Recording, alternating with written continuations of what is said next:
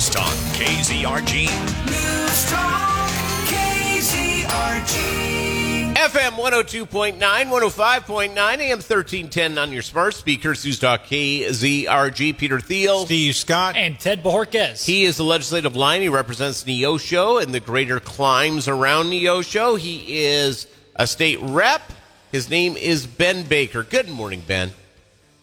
Good morning. So, uh, the governor who hates special sessions is going to bring us a special session to give us a tax cut.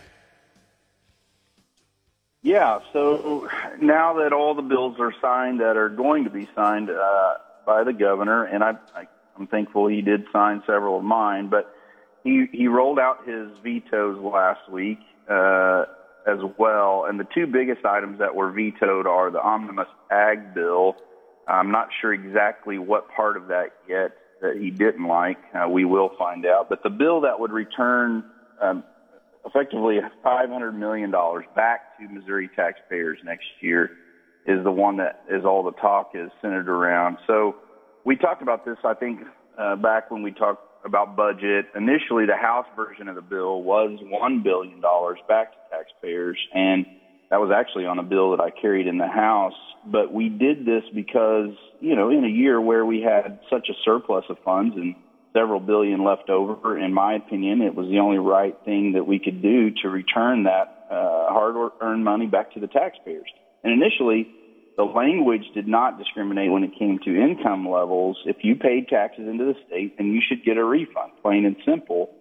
But when the bill got to the Senate, as with uh, many bills that reached the Senate, they messed it all up and they changed it to where I think it was if you made over two hundred fifty thousand dollars or whatever, then you don't get anything back. And I think that was you know that that whole Democrat philosophy that the wealthy should pay all the taxes ideology. But by the way, or so by the time we got the the bill back in the House, there was uh, there was no time to to try to negotiate and change it back because it was the last week of session. So largely we had to pass the Senate version of the budget. So Governor Parsons vetoed that bill based on the idea, like we said in the House, that all taxpayers should get a refund, not just those under some arbitrary income level. And I agree with the governor on this one. So, you know, he sent a message that we will have a special session at some point to pass a tax cut bill, and he also uh, stated that it would be, you know, the largest tax cut in the history of our state.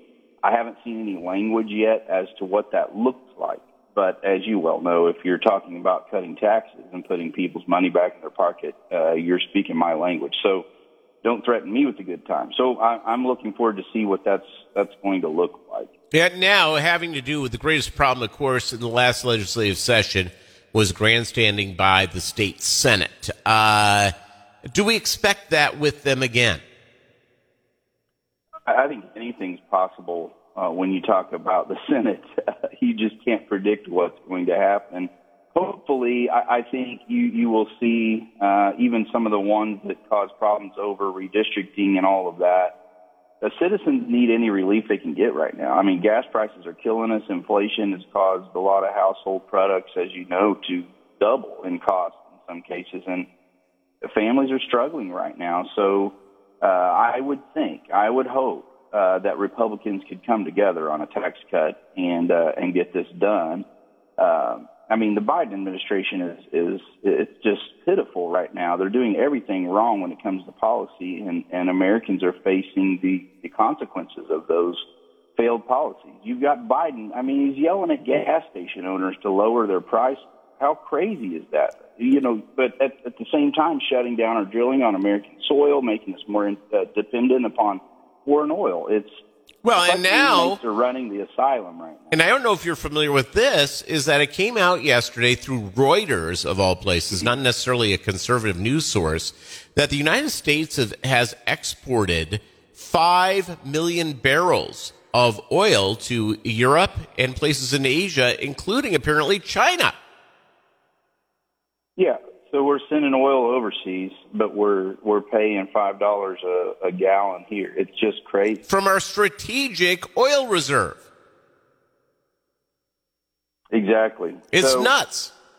I would I would think that Republicans could come together on this, and I mean this is just a drop in the bucket of where we're at uh, with with our citizens right now financially, uh, and and this tax cut and what it would do. But at least it's something.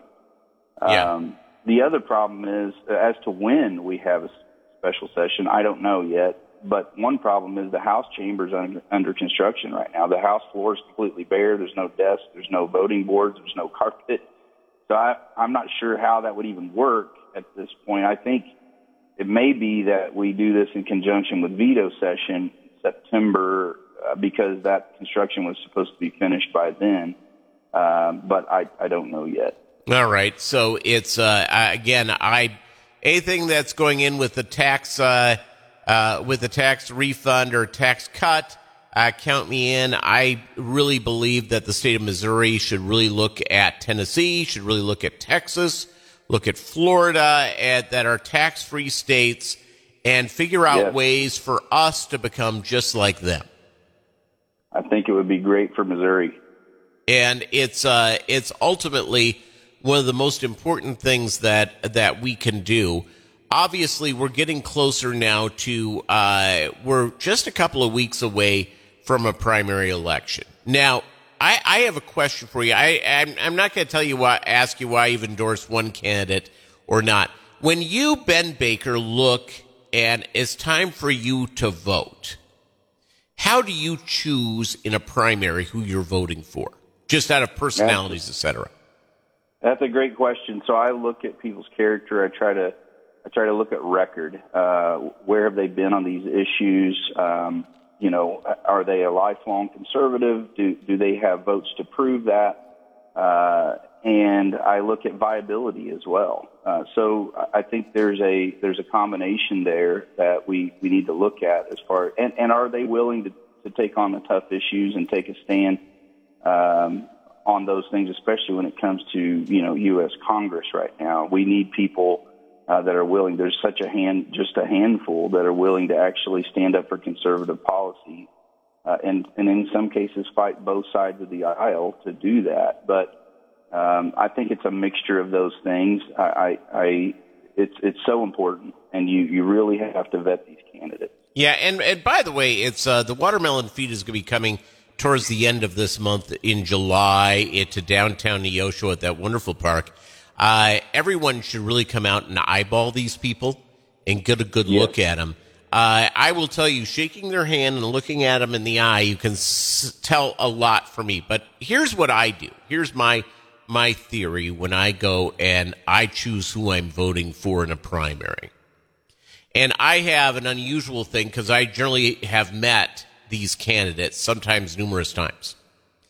I look at number one, uh, I look at characters, obviously, one of the things. But I also look at, okay, the person I vote for, is this a person that can win, especially with the Senate race? That's a big deal. That can win a general election. And it's as close to me as humanly possible.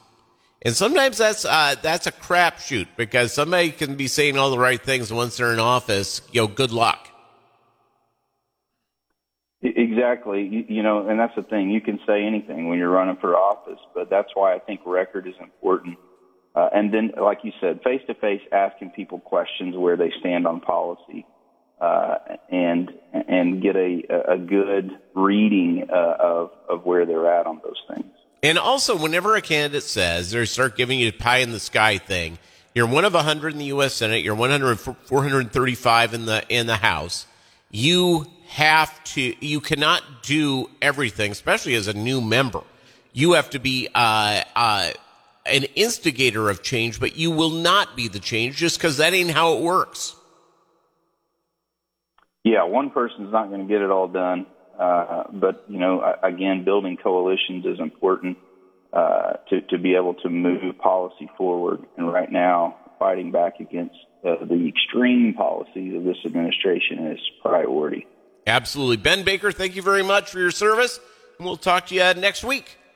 Have a great day. All right, that's Ben Baker, Legislative Lion, News Talk, KZRG.